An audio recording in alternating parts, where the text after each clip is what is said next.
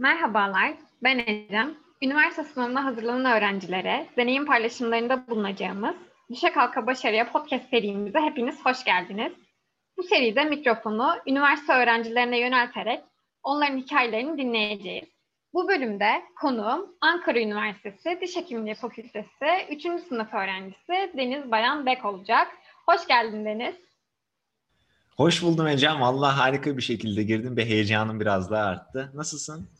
İyiyim, teşekkür ederim. Sen nasılsın? Ben de iyiyim, teşekkür ederim.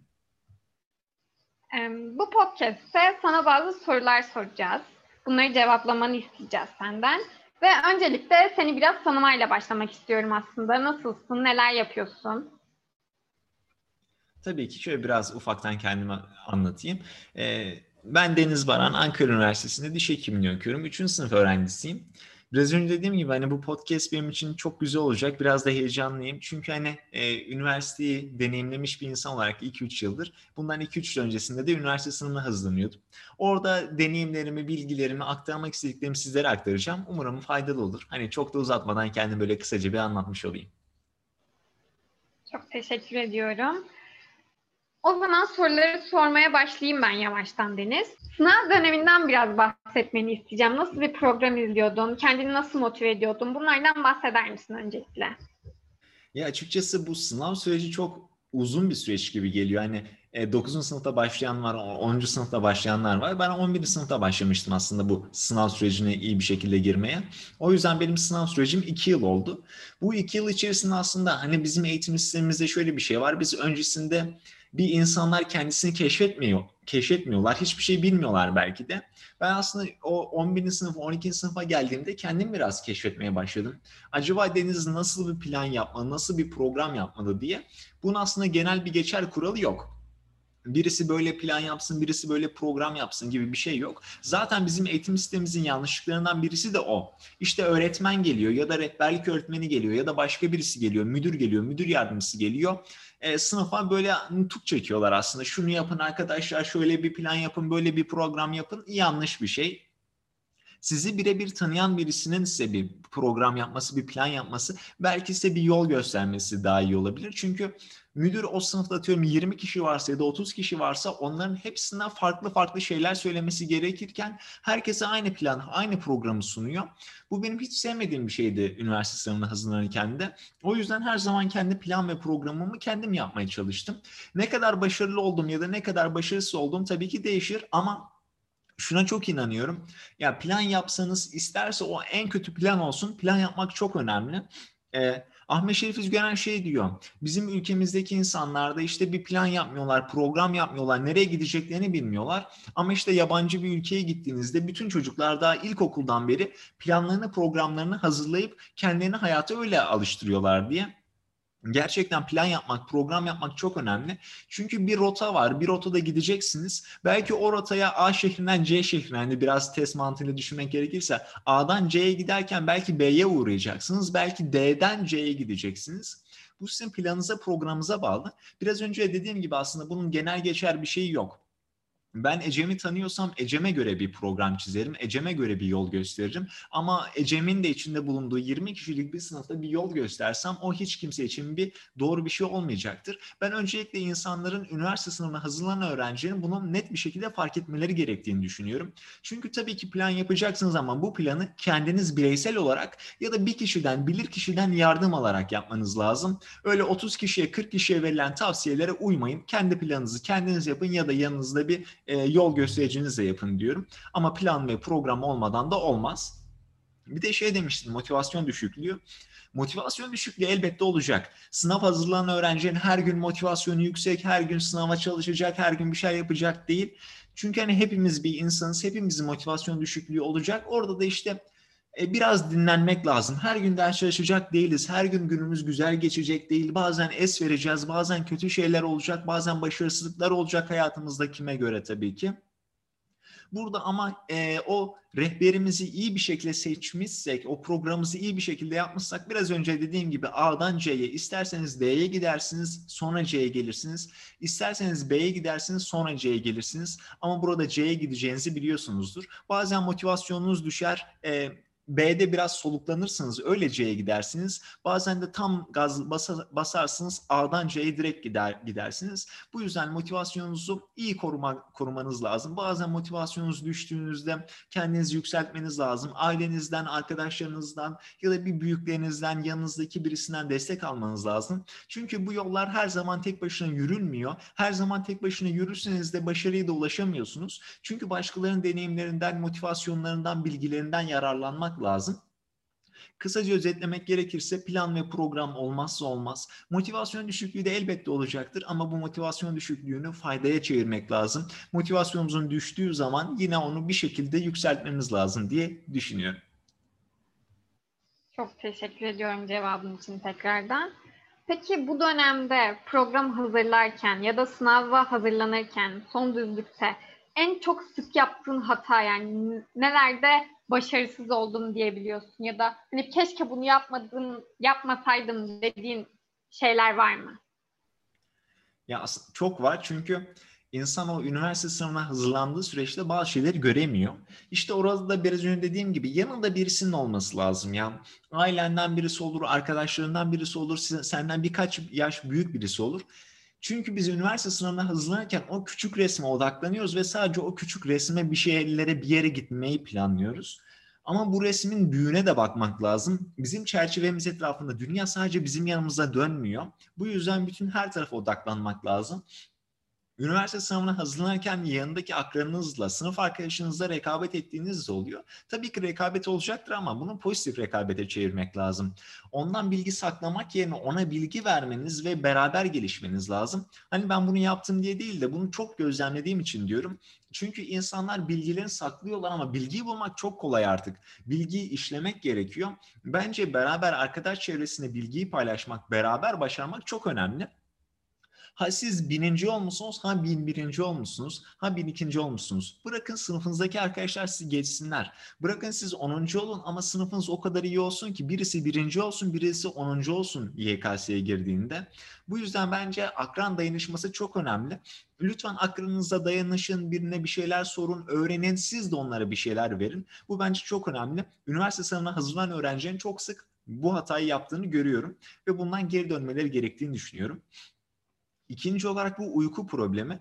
Ee, hani ders çalışmak için çocuklar 2'de yatıyorlar, sabah 5'te 6'da kalkıyorlar. Ben de yaptım. Bu benim yaptığım belki de en büyük hataydı. Bence uyku düzenli olarak yapılması gereken bir davranış ya da bir sistem. Siz 10'da uyuyacaksanız atıyorum 6'da kalkarsınız. Bunu bir sistematiğe oturtmak lazım. Bir gün 10'da uyudunuz bazen 2'de yattınız. Bir gün 11'de yattınız bazen sabah 5'te kalktınız. Bazen sabah 4'te kalktınız. Bazen 8'de kalktınız. Bence böyle bir şey olmaması gerekiyor. Hani yarım saat 45 dakika belki bir saat oynamalar olur ama böyle 2 saat 3 saat oynamaların olması bence çok büyük bir hata. Çünkü uyku sadece hani bedenen yaşadığımız bir şey de değil bu sağlıkla da alakalı bir şey ve hani üniversite sınavına hazırlanan öğrencilerin bu sağlıkla alakalı kendilerine dikkat etmesi gerekiyor. Burada sağlık demiş yani biraz besinler kısmına da girebilirim. Hani beslenme de çok önemli. Siz işte gideceksiniz, en iyi yiyecekleri yiyeceksiniz, yağlı şeyler yiyeceksiniz, çok karbonhidrat alacaksınız da değil. Gerçekten üniversite sınavı bir sporcu gibi hazırlanmak lazım. Bütün her şeyinize, uyku düzeninize, yeme içme düzeninize, eğlenme düzeninize, bütün her şeyinizi düzene bindirmek lazım. Son biraz önce dediğim gibi aslında biraz önce konuştuk. Ya üniversite sınavına hazırlanan öğrencilerin bir planları, programları olmuyor.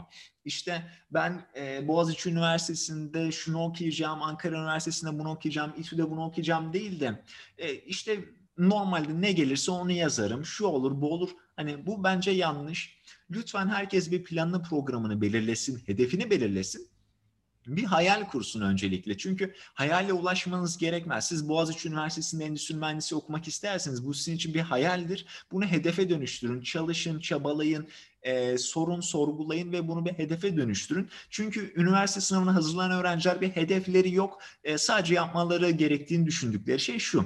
Üniversite sınavına hazırlanayım, daha çok test çözeyim, daha çok ders çalışayım.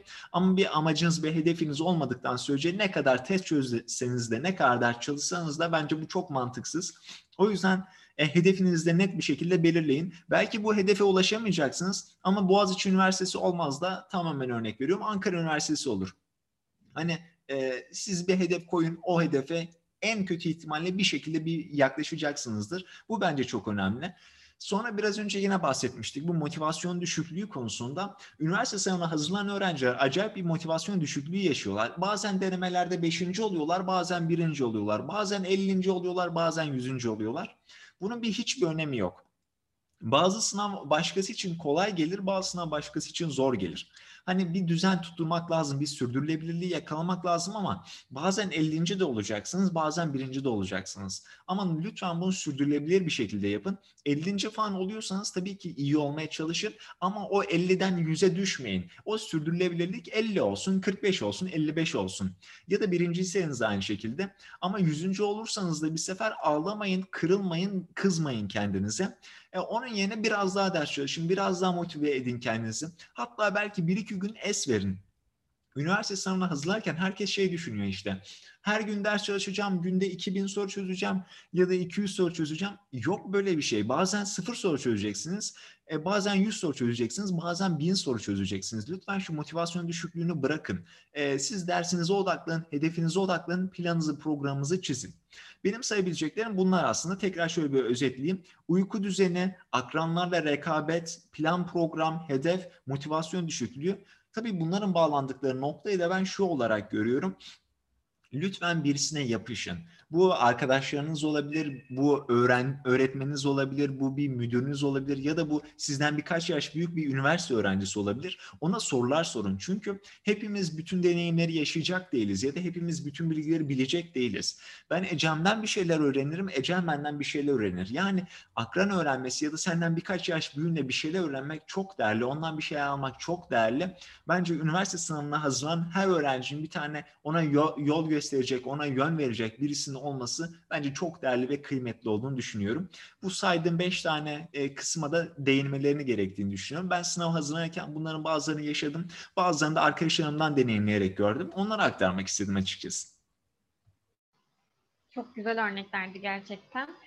Ve gerçekten bir yönderlik edecek birinin olması, bize yol göstermesi, ışık tutması çok önem taşıyor bu aşamada diye düşünüyorum ben de. Özellikle de bu aşamada çok böyle telaşa kapılıp yanlışlarımız ne diye bakmadığımız dönemler de oluyor. Bunu da ekleme yapmak istiyorum gerçekten. Hani yanlışlarımızdan ders çıkardığımız bir süreç olması gerekiyor bu süreç. Çünkü o yanlışlarımızdan ders çıkarmadığımız sürece aynı yanlışlara tekrar düşüyoruz. Burada da başka bir gözlem, gözden bizi gözlemleyen birinin olması bize çok yarar sağlar gerçekten bu süreçte diye düşünüyorum. Peki ben bir tane daha soru eklemek istiyorum sana. Bu yanlışlarından bahsettin ve arkadaşlarının da hatalarını, düştüğü hatalardan bahsettin az önce. Peki bunlardan birini değiştirecek olsan kendi serüvenin için. Hani o ne olurdu? En önemlisi neydi sence? Bundan da bahsedersen sevineceğim. Ya sanırım benim en büyük problemim şeydi, hedefim net değildi. İşte diş hekimliği mi istiyorum, tıp hekimliği mi istiyorum, mühendislik mi istiyorum ya da başka bir bölüm mü istiyorum? Bu bende net değildi ve ben de çalışırken gerçekten biraz önce dediğim gibi hani bir planın program her zaman vardı ama hedefim yoktu. Bir yöne gidiyordum ama bu yön neresi bilmiyordum. Bazen arkama doğru gidiyordum, bazen sağa doğru gidiyordum. Aslında Şerif Kaynar şey diyor, e, hayat bir satranç tahtası gibidir. Bazen sağa gideceksiniz, bazen geri gideceksiniz. Ama gerçekten bu doğru. Ben planımı, programı böyle yaptım. Bazen geri gittim, bazen durdum, bazen sağa gittim. Ama bir hedefim yoktu. O şahı devirmek için, o şahı mat yapmak için bir hedefim yoktu. Diş hekimliği mi istiyorum, tıp hekimliği mi istiyordum? Bu yoktu.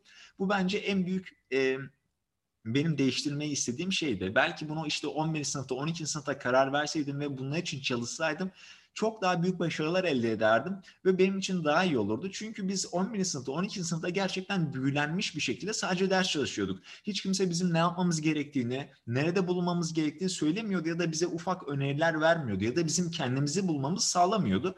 Ve ben de işte bu şeye kapılarak bir hedef koymadım kendime. Bu belki de benim en büyük eksikliğimdi. Keşke bunu değiştirseydim. Teşekkür ederim tekrardan cevabın için.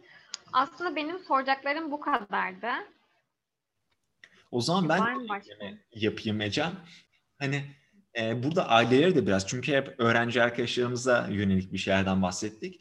Burada ailelere de bir şey yapmak istiyorum. Tabii ki üniversite sınavına hazırlanma süreci gerçekten çok önemli bir süreç ve belki de yani birçoğumuzun ilerleyen hayatında birçok şey belirleyecek süreç.